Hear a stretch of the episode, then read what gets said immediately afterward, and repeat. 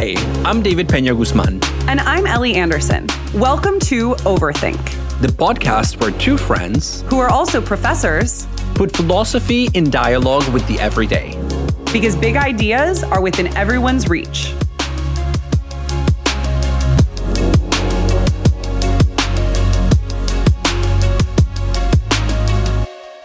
Ellie, I am currently involved in a lawsuit, a lawsuit about animal rights. I'm not suing anybody personally in my personal life. You're not suing your parents for giving birth to you the way that one guy did in the antinatalism episode that we discussed? Most definitely not, because I don't think I would get a lot of money out of my parents. That's the only reason I'm not an antinatalist, legal activist. No, but I, I am involved in this lawsuit involving animal rights that focuses on an elephant an elephant named Happy, who is currently at the Bronx Zoo, and who we are arguing, me and the other people who are involved in this legal endeavor, should be granted freedom, should be released from the shackles of, of captivity. Ah, have you met Happy? I have never met Happy. You're just a benevolent stranger. Yeah, I'm just like a representative from a distance. I really want to know why you think that Happy should get let out. But before we do that, I'm also curious, David, how did you get involved in this lawsuit with this elephant that you don't even know? yeah, it's not like the most common thing for like philosophers to be involved in legal disputes. but the story here, this is like the behind the scenes. I attended a conference a few years ago in Atlanta, Georgia, where we went to graduate school. It was a, a conference at Emory University, in fact. And mm. It was a conference on animal rights. One of the keynote speakers is a man by the name of Stephen Wise, who is a law professor and also the founder of this group called the Non Human Rights Project, which is a nonprofit that devotes itself to bringing lawsuits to court on behalf of animals. And Stephen Wise was there to talk about the concept of animal personhood because at the time he had another lawsuit going, this time involving chimpanzees. Now, I was mm. there with a bunch of colleagues from Canada. At the time, I was a postdoc at Laurentian University. And one of my colleagues after the conference asked Stephen what philosophers like us could do to get involved in the fight for animal liberation. Specifically, this chimp case or just in general? No, this particular case involving chimpanzees. And Stephen said, well, you know what? Our lawsuit is about this philosophical concept, which is the concept of personhood. And so maybe philosophers are particularly well positioned to play a role in the lawsuit. So he said, why don't you write an amicus brief, which is uh, what is known as a friend of the court brief, which essentially means that an expert writes a professional opinion and then they submit that as testimony to the court and the court considers that testimony when mm. you know making a final judgment and as a result of this happenstance interaction we put together a group of 13 philosophers and wrote this amicus brief that we then published as a book, which is entitled Chimpanzee Rights, the Philosopher's Brief. And it came out in 2019. So it's now been a couple of years. Mm. Okay. So there was this other lawsuit, the one about chimps, even before the one that was about an elephant. And what is the lawsuit arguing? Essentially, both lawsuits make the argument that the animals in question meet the conditions for legal personhood. And that means that Happy, the elephant in the second one, and Tommy and Kiko, the chimpanzees involved in the first one, should be legally recognized as persons with fundamental rights, including the right to bodily liberty and therefore, they ought to be freed from captivity. That's really the bottom line. So, in the Happy case, it's about releasing Happy from the Bronx Zoo. Is it about releasing Tommy and Kiko from a zoo? No, the case with Tommy and Kiko was based on the fact that they were kept captive by private citizens in the state of New York. Mm. These like guys who just like owned a chimpanzee and had it like in their backyard. Or owned two chimpanzees? Well, th- it was two different groups of people. Oh, so it was okay. one guy who owned one chimpanzee in their house, keeping it literally in like a concrete cage. and another guy who runs this kind of sketchy roadside zoo that is not very good and kind of run down. Is it that one guy from Tiger King? No, it's not the guy from Tiger King, but you know, like it, it falls in the same category of these like roadside zoos that are not really accredited in the right way. this is ah. a, this is a whole other Okay. debate, but it's related because one of the chimpanzees was in one of these places. Terrible, terrible places. I see. Okay. Living in a concrete cage obviously seems pretty crappy. I'm surprised it even got to the level of a lawsuit, right? That seems like a case for animal welfare. So, why was this such a big deal? Is it just that the animals are suffering and so they should be released from their suffering? Well, no, in fact, that's what's really interesting about both of these lawsuits. That neither of them makes an appeal to animal welfare. So, a lot of animal rights activism that we're used Huh. to is about the, the suffering of animals, right? Like treat them well, don't make them suffer. But here, what is at stake is actually the status of these animals as legal persons, which means that even if they're being treated like kings and queens, it's still wrong to imprison them because as persons they have a right to be free. So it's not about welfare, it's about freedom. So, we got to dive in to what is this question of personhood? Seems pretty different from the animal welfare debates we're used to. Today, we're talking about animal personhood. Should law recognize animals as persons? What exactly does it mean to be a person? And how do we decide who counts as one? And how would our relations to animals change if a court decided to extend personhood to other species?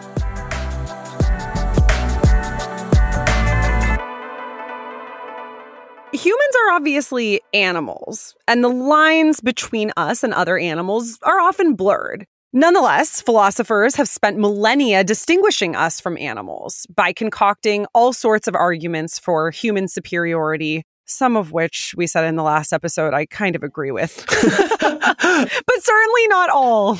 Uh, no, but I mean, millennia is right because this goes back all the way to the ancient world. For instance, many ancient Greek philosophers would systematically distinguish human reason from animal instinct. And there's this letter written by Seneca. Love Seneca's letters. yes, the best. And it's entitled On Instinct in Animals. And in this letter, Seneca says that what differentiates humans from animals is that we have been abandoned by nature. He uses a Latin term dejectus. That's so much more negative than I thought it was going to be. Oh yeah, no, no. He well, it's negative and it's positive because he believes that nature gave all the other animals a ton of resources to defend themselves. They have claws, they have really good eyes, they have sharp teeth, and they are governed by instinct.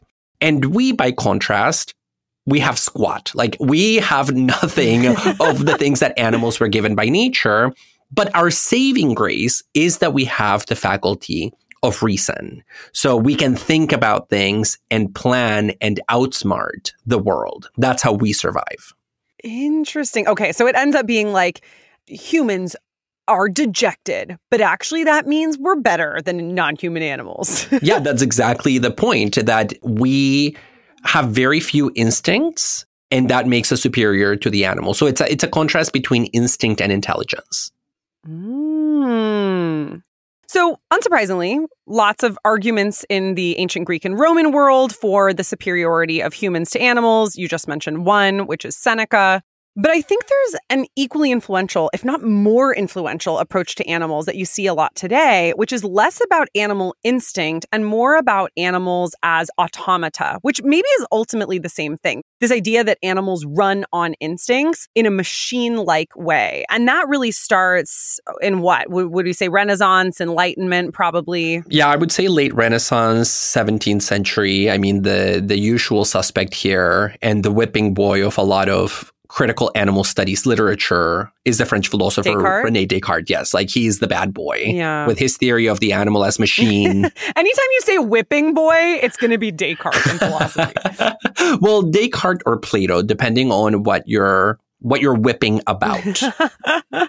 okay, so Descartes has this idea famously of the animal as machine. Yeah, and actually, Descartes' theory about the animal as machine became one of the leading defenses for the vivisection movement, for the notion that you can do these very aggressive, invasive experiments on animals And it's because, you know, opening up a Oh. duck or opening up a cat is just like cracking open a clock or some other Oh. mechanical contraption. And one thing that few people know outside of the animal studies world is that Descartes would do these public demonstrations of vivisection where he would literally cut up animals precisely as a way of mm. proving that they are machines. And so he was like, look, I cut it up and, and it didn't even protest with human language. Therefore, it's a machine. And Descartes was obviously a very influential thinker. And one of his students by the name of Malebranche also reiterated this view of the animal as lacking all the capacities for feeling and for emotion and for sensation. What's really interesting about Malebranche is that he he actually makes the argument not on scientific grounds, but on theological grounds. So Malebranche makes the argument that pain is God's punishment for the fall. So because we ate the Ah. apple of sin, God marked us with the possibility of pain, right? You find this in the Bible. Yeah, yeah, in Genesis. But guess who didn't eat the apple? Yeah. The mother effing snake that gave it to Eve. yes, the snake and animals more generally. So Malebranche says, look, animals did not commit original sin, and God, who is infinitely just, would not punish them with the capacity for pain. And so based on this this theological Whoa. reading, he draws the conclusion that animals feel nothing. And uh, I, I want to read you a quote from his book, The Search After Truth, where he lays this out. While you find it, can I just say that this is like the most horrifying conclusion for what it seems like a pretty sweet argument at first. It's like, oh, God wouldn't punish animals for the error that humans committed. And then it's like, and this means I am going to put them out on a display table in front of tons of people and cut them in two in front of you and then be like, oh, they're not screaming, so they must not feel any pain. but I mean, this is consistent with scripture, right? Because the animals then become resources for for the recently fallen Yeah. humans, right? They're there for people to feed themselves. they're under our dominion. Yeah, that's exactly right. And so it, Hmm. it's not an illogical or even like a minoritarian reading of scripture. It's, It's just, a terrifying one. yes, I, especially in retrospect, but I, I suspect it was already terrifying at the time. But here's the quote um, where he makes his Mhm. commitment to animals' lack of all feeling very explicit. He says, Animals eat without pleasure. They cry without pain. They grow without knowing it. They desire nothing. They fear nothing. They know nothing. And if they act in a manner demonstrating intelligence, it is because God made them to protect themselves. He formed their bodies in such a manner they mechanically and fearlessly avoid everything capable of destroying them. End quote. what? Yeah. What? That is a bonkers quote. So they don't feel anything. They know nothing. And if they show any semblance of intelligent behavior, it's just an illusion based on the operation of instincts. Okay, this actually kind of reminds me of those two New York Times scientists in our last episode who talked about the octopus Heidi not dreaming and just having muscle twitches. But in any case, No, but I, I think we need to bring this back to the to the question of personhood, which is what we're supposed to be talking Mhm, about. I don't know how we get distracted into all these deviations. dude, we are. We're talking about how the animal was a machine for Malebranche, which means it's not a person. So tell us about the personhood. No, you're right. I mean, this history is in fact relevant because it exposes the hidden prejudices, I would say, that we hold about animals. And those prejudices are the reason that, as we argue in these lawsuits, we tend to mistakenly assume that only humans can be persons. When in reality, if we want to be technical, and in the law, you always want to be technical, to be a person from a legal perspective really only means to be a rights holder or a rights bearer. It means not to be a thing that can be bought and sold. That strikes me as a really important point because I think you're absolutely right that the way we use human and person in ordinary language often conflates the two. But this suggests that not only are the two two different concepts, even if humans do count as persons. They're not what we mean when we say person, but also that our assumption that it's only humans who can count as persons is itself potentially unfounded. Yeah, and I mean, I would say not just potentially, it is unfounded. And part of the problem here really is how limited our legal systems are when it comes to classifying things. So, one of the points that Stephen Wise makes in his book, Unlocking the Cage, which lays out the legal theory behind these lawsuits about animal personhood, is that the ontology of the law is really poor insofar as it only allows the recognition of two categories. So, things can only be one of two things. You can be a person, which means that you have rights, you cannot be bought, you cannot be sold, you cannot be destroyed or you can be a thing. And that means that, yes, you can be bought and sold and destroyed without repercussions because you don't have any rights. And mm. the problem here is that animals have historically occupied this kind of weird middle ground where they are not recognized as persons, again, because of these prejudices, but they're obviously not things, right? Like they're not like a computer or like a table or like a chair because they're sentient beings. They're not a machine. Take that, Malebranche. yeah, exactly. And so part of the problem that animal rights advocates face is how do we get protection for animals when legally animals are in fact recognized as things? They're they're recognized as property.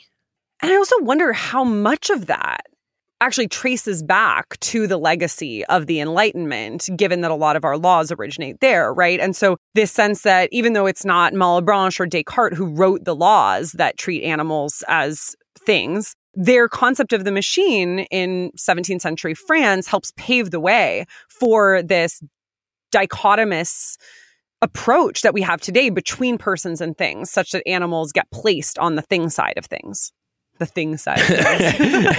they're thing things. Yes, they're thing things and not person things. Uh, no, but I, I think you're exactly correct. And so what these lawsuits try to do is they try to move in one case, two chimpanzees, in another case, one elephant from one end of this legal ontology over to the other one. But it's a really tricky argument to make.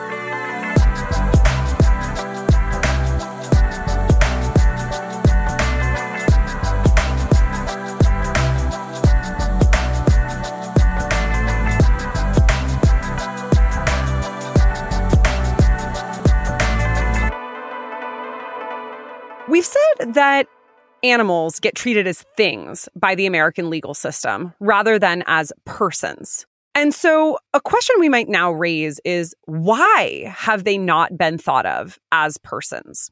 Perhaps the most influential philosopher on animals in general, Peter Singer, would say that this is because of what he calls speciesism. And speciesism is a concept that Singer develops in his also hugely influential book from 1975, Animal Liberation. He says, We're used to hearing terms like racism and sexism. These involve unfair and damaging prejudices against certain groups that lead to us mistreating them. Singer says that we do a similar thing with non human animals. We are speciesists.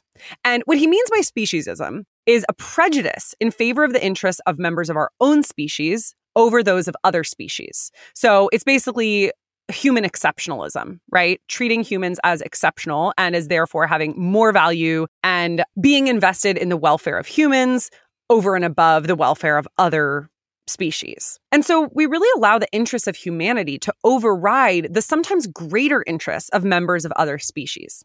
One of the big examples Singer uses here is eating meat. So I want to talk about this one for a bit.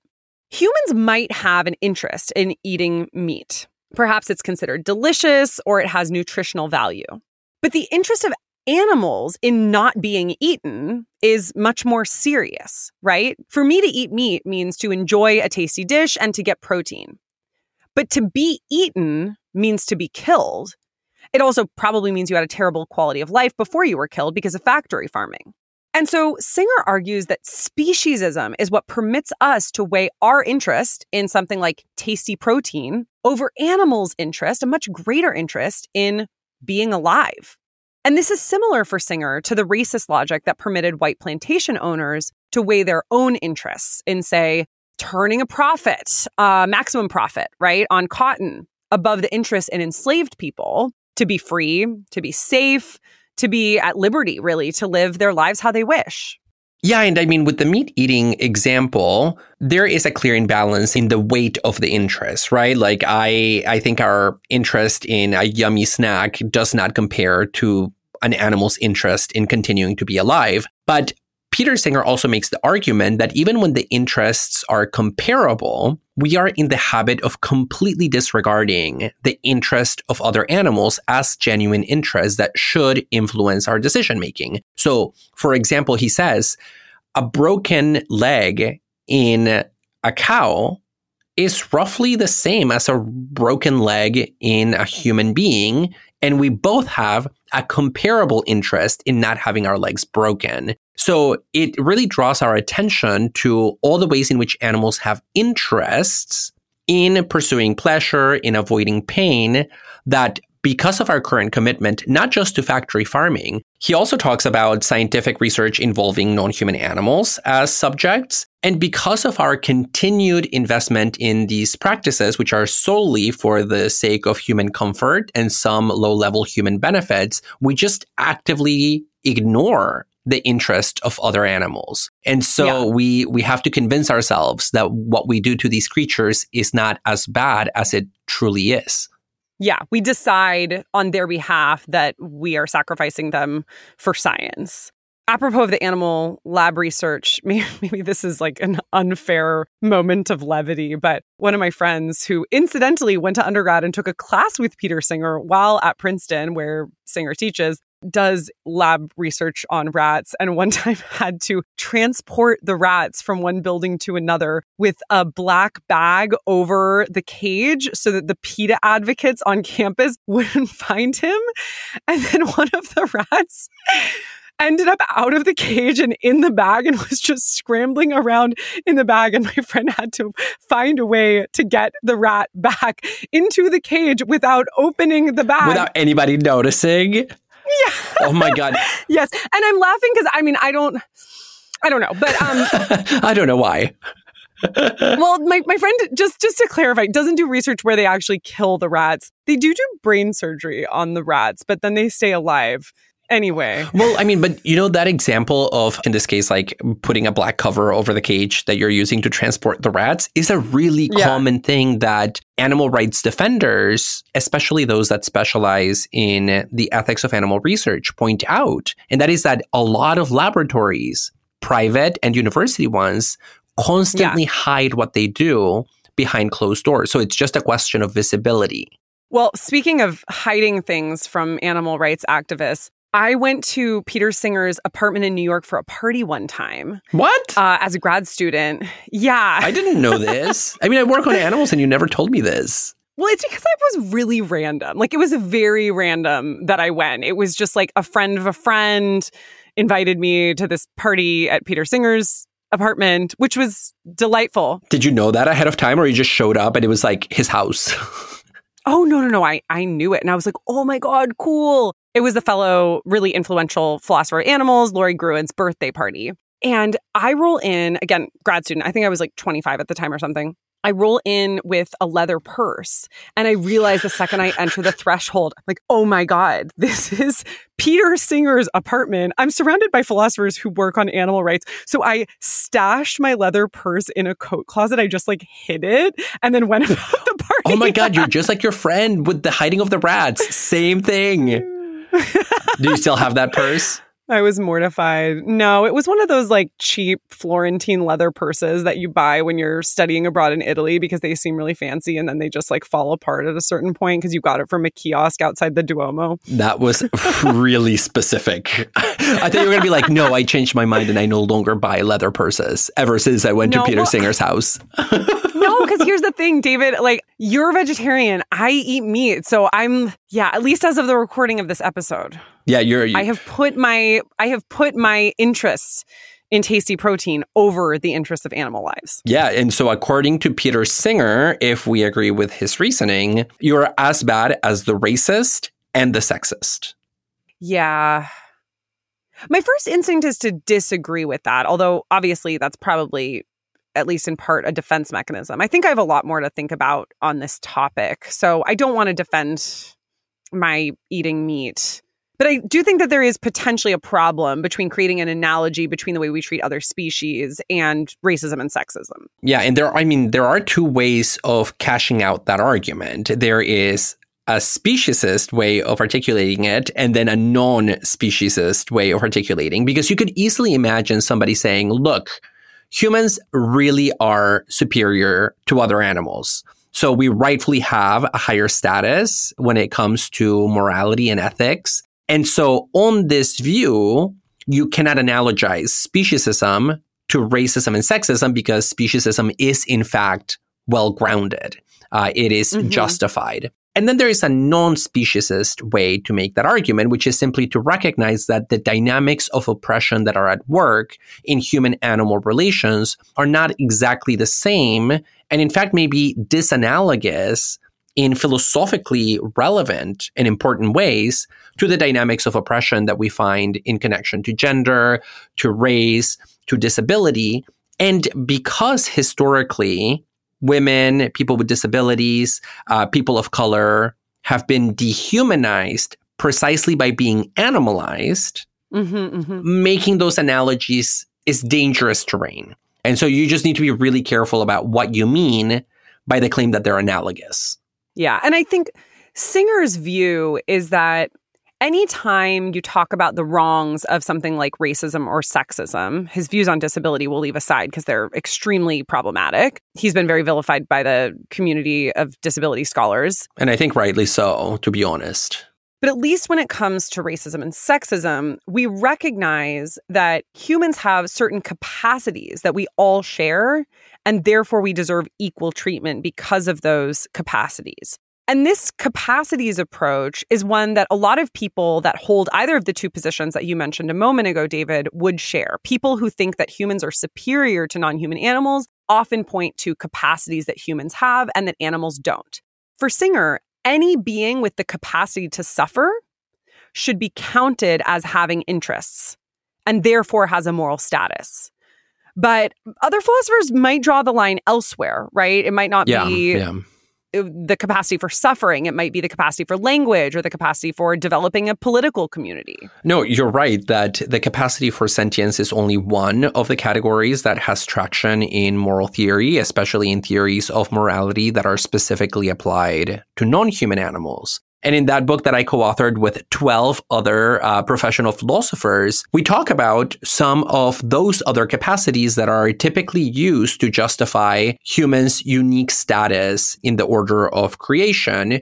And one of those capacities that appears over and over again is autonomy which is simply the power to act voluntarily or to control mm. our own behavior in light of our preferences or goals. And so the idea here is that only humans act freely and self determined. So it's the classical debate between autonomy and heteronomy, whether you are ruled by yourself or whether you are ruled by something external to yourself. And when we talk about, for example, chimpanzees and elephants, we point to scientific research showing that these animals are indeed autonomous creatures. Not only do they have what Singer calls sentience, they also have something that goes beyond that, precisely because they set their own goals and they pursued them. So, you know, in the book, we talk about chimpanzee behavior, chimpanzee culture quite extensively. And by now, I think there's a lot of evidence showing that chimpanzees do have a capacity for autonomy. They set their own goals, they pursued them, even when it means holding in check their own instincts in the moment. So exercising an element of self control. We know that they have norms that they abide by communally, including norms of reciprocity and fairness. And we also know that they recognize each other's intentions and often will even work collectively in order to achieve their goals. And so all of this adds up to a pretty clear and strong case for chimpanzee autonomy. Well, that's super interesting. I wonder whether a difficulty might be how we would even know that the chimps are setting goals and evaluations to begin with, right? Because part of the problem is that chimps don't have a spoken language. And much of the way that we as humans know about our own goals and those of others is through communicating them in language. So the fact that animals lack what humans would consider a language is for some evidence that they lack a key capacity for personhood. So recognizing the capacity for autonomy might depend on their exercising the capacity of language. I myself reject that view because I think you can interpret people's behavior as goal oriented without necessarily communicating with them through language. You can see it in their behavior. Mm. Nonetheless, I think your point is well taken that some people might believe that. But even if we go in that direction, you know, we could say some chimpanzees have learned American Sign Language. Um, you know, so they they do have a capacity mm. for language.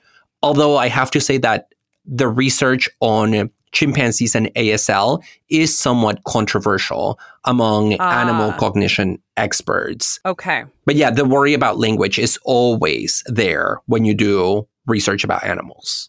Okay, so even if the research is wrong and chimps have not learned ASL, I guess one question is whether they might have the capacity to learn or to develop a language in the future, right? Because we're talking about capacities, not whether they actually have the thing, right? In this case, language. Well, that's actually really, really difficult because it all depends what we mean when we talk about having a capacity without actually having the thing in question. Of course, it could mean that you don't currently have the thing, but you could have it in the future, as you just noted, mm. right? But how far in the future are we talking about?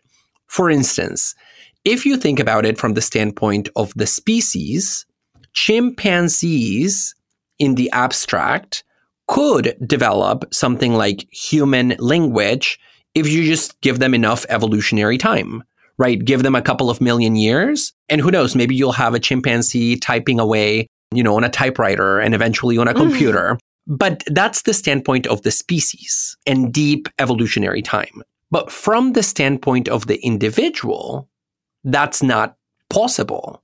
So when we talk about capacities, what we're talking about are capacities that can be reasonably expected to be attained by members of the species in their own lifetime.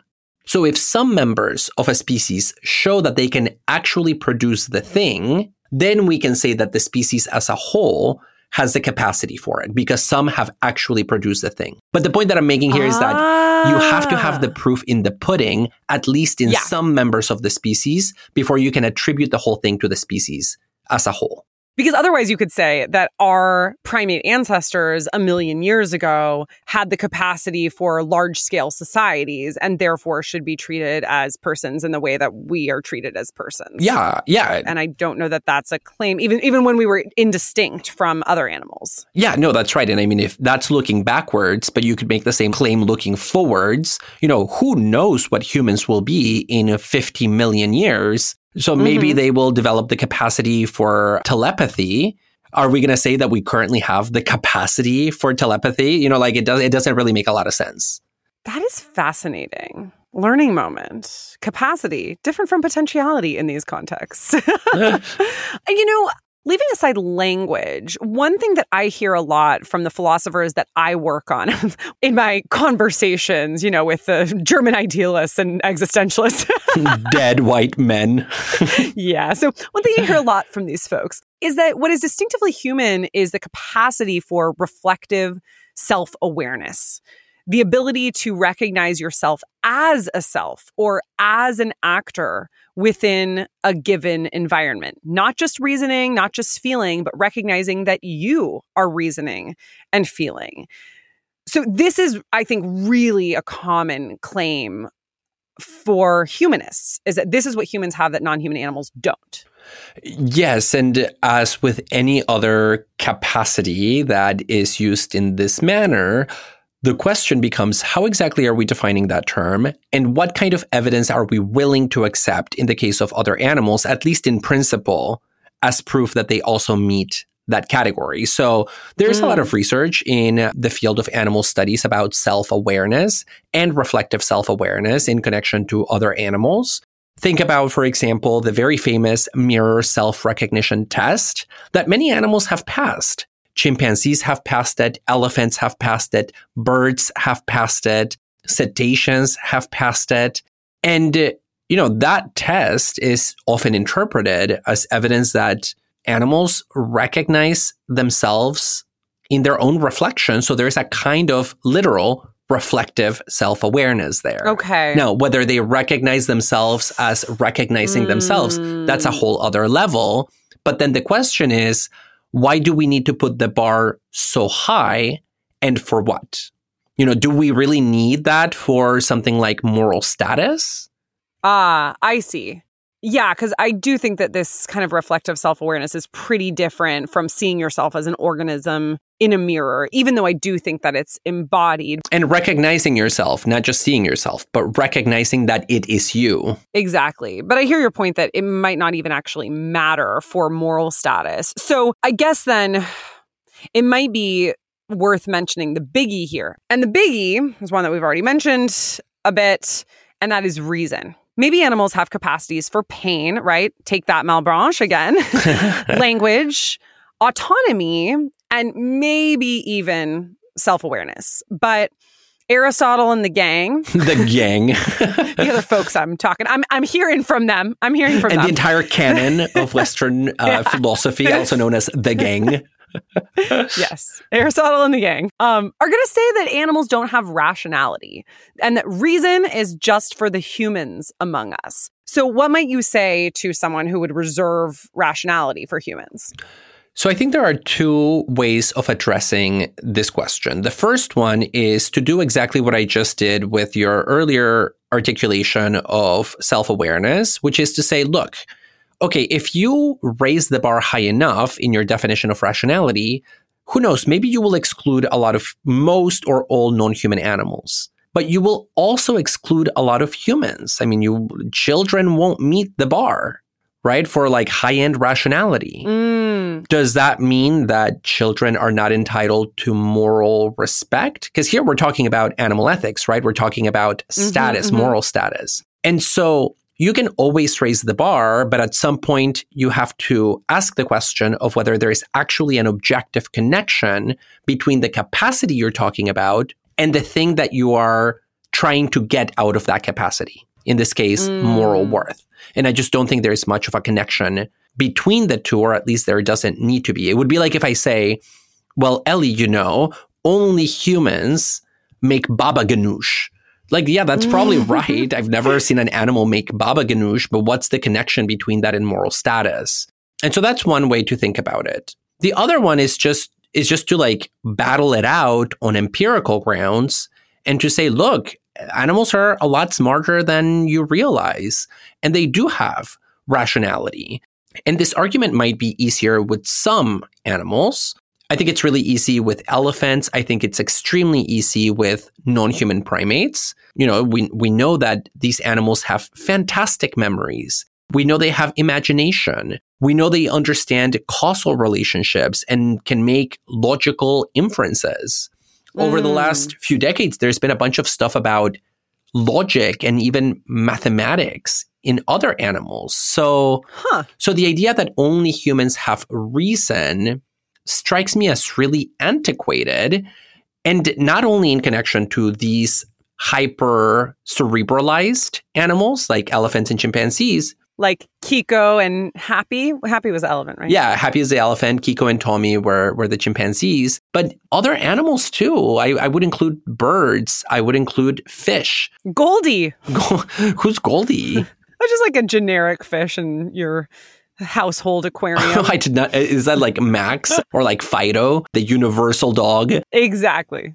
And you know, even pushing it down the totem pole of animality, there's been a ton of research recently about intelligence and consciousness in insects. Hmm. So I think Aristotle and the gang really have too much of a fetish for rationality. The cockroaches in your house? Might be doing calculus. well, I don't know about that, Ellie, but I, you know, there's a reason why they're the only ones who are going to survive a nuclear holocaust, and it's because they're all mathematical geniuses.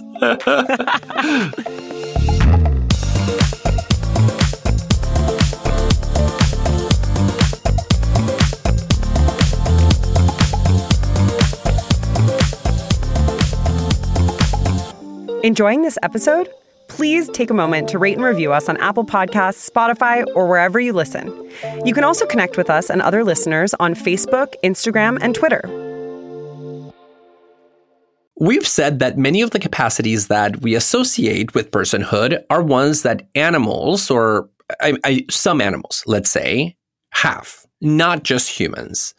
It seems then that there is a case to be made for acknowledging animal personhood, which would mean giving animals personhood in the legal sense of the term, recognizing that they are on the person rather than the thing side of that mm. legal divide. Okay, so what would happen if we did this? If we gave personhood to other animals, you mean? Yeah. So this is a really important question because some people do wonder what this would mean. You know, does this mean that all animals would suddenly have all the rights that we enjoy? Um, so, for instance, like suddenly does Happy have a right to vote, or you know, does Happy mm. get to mm. run for president when they are forty-five years old? And and I think that's a false concern that's not really grounded in the reality of of legal personhood were it to be recognized by the courts. And one of the things that me and my collaborators have been extremely, extremely clear about is the following personhood only entails two fundamental rights the right to life, you cannot be murdered, and the right to bodily freedom. You cannot be kept captive against your will. Mm, That's it. Mm-hmm. Those are the rights associated with personhood. All the other rights that we possess, they're not rights that we possess by virtue of being legal persons.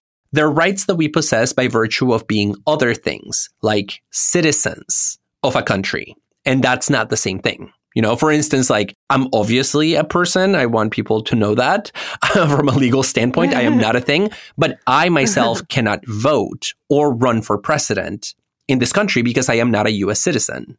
Also, presidential age 35, not 45. Really? So you technically would be, yeah, you would be eligible. I just Googled it because I was like not 100% sure. Oh my Although, God, I'm so, I'm so silly. No, 45 sounded right to me, but then I was like, I'm just going to go ahead and fact check it. It's actually 35. So I'm silly too, David. But okay, so you you do meet the age requirement, but you don't meet the citizenship requirement. or the natural born. Don't you have to be like a natural born citizen? You cannot have naturalized? Because this was the whole debate about Ted Cruz, who is Canadian. People were like, if he wins the Republican uh, nomination. David, Ted Cruz is Canadian? Isn't he? No, I just Googled it, and the first search result from NPR is Ted Cruz allowed to run since he was born in Canada? So this was a whole constitutional crisis that Canada produced Ted Cruz. Why didn't I know this? Yeah, no, but like Ted Cruz also he goes by Ted because he doesn't like his first name Rafael because it's too Latino, like it, it's not white enough. So he goes by Ted, hmm, Teddy. Whoa. If I ever meet him. Yeah. You're only going to speak in Spanish to him? No, I'm only going to refer to him as Rafael. I mean, obviously, I, I believe in calling people by the name that they choose, but in this case, I will hold that. I will hold that in abeyance. Except for Rafael Cruz. As, as, except for Rafa. Anyways, so again, from our deviations back to the subject of animal personhood. We usually we run a pretty tight ship here on Overthink. Our our deviations have a point. I'm not sure that this one did. I'm not sure this one did either. um, this is this is a rare exception. Yeah, but the point is that we don't need to worry about animals suddenly becoming Ted Cruz and yeah, running yeah. for president or trying to vote because the only rights that they would get if they were recognized as legal persons are those two the right to life okay. and the right to be free. Okay. But if we're giving the two core rights of personhood to animals, the right to live and the right to bodily freedom, it seems like one clear upshot would be that we would not be able to kill them for food. Is that right? Yeah, because you wouldn't be able to kill them, period, because it would be murder. Another upshot of this would be that animals would have that right to freedom, which means that captive animals in a lab, gone. Yeah. Zoos, gone, arguably. My friend transporting the rats from the lab, guilty of kidnapping. Without the possibility of parole. um, but yeah, you're right that there there are all these very practical implications because you obviously cannot give animals new rights that are not currently recognized without it literally changing the way we live. You know, rights must have weight. What about pets then? Can people mm. still have pets? Well, pets are really tricky because I'm not sure that I even have a clear position on whether or not having a pet is a kind of captivity. You know, mm. whether a pet is captive in the same way that a zoo animal is, or in the same way that a lab animal is, or whether there's a kind of different relationship where they're part of the family, they have emotional yeah. and social bonds. And so, you know, especially when you think about dogs, for instance, th- the truth is that they have co evolved with humans. So it's unclear what a free and natural existence outside of that relationship could mean for those mm. animals. You know, with yeah, elephants, yeah. we can imagine it. With a dog, okay. it doesn't make the same sense. Yeah. So I don't know. That's my point here. So I guess I'll refrain from going around to neighbors' homes after animals get personhood and opening the doors and singing, "Who let the dogs out?" U S A.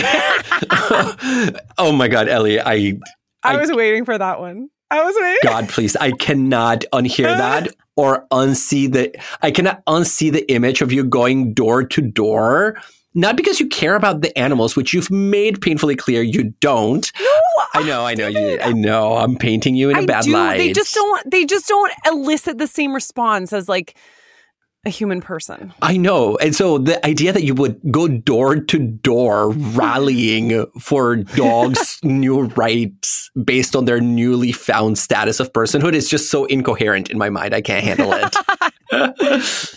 But I think one thing I'm learning from hearing you talk about this is that giving animals personhood it's, it's going to involve me going to neighbors' doors, but it's not going to be the typical PETA animal rights approach that we're familiar with, right?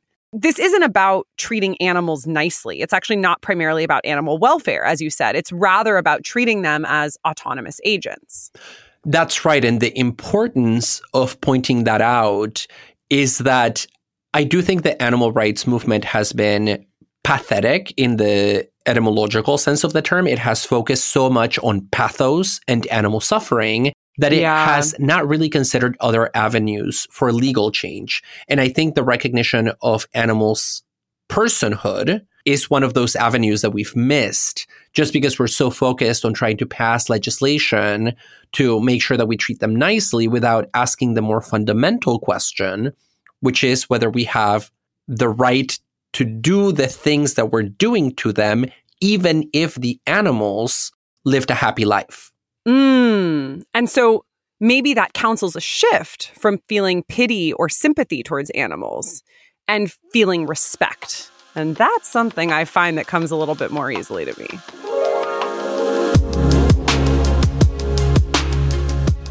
We hope you enjoyed today's episode please rate and review us on Apple Podcasts, Spotify, or wherever you listen to your podcasts.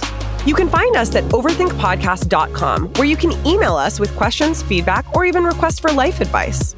You can also find us on Instagram and Twitter at overthink underscore pod. We want to thank our audio editor, Aaron Morgan, as well as our production assistant, Sunny John Neimer. Samuel P.K. Smith for the original music, and Trevor Ames for our logo. And to our listeners, thanks so much for overthinking with us.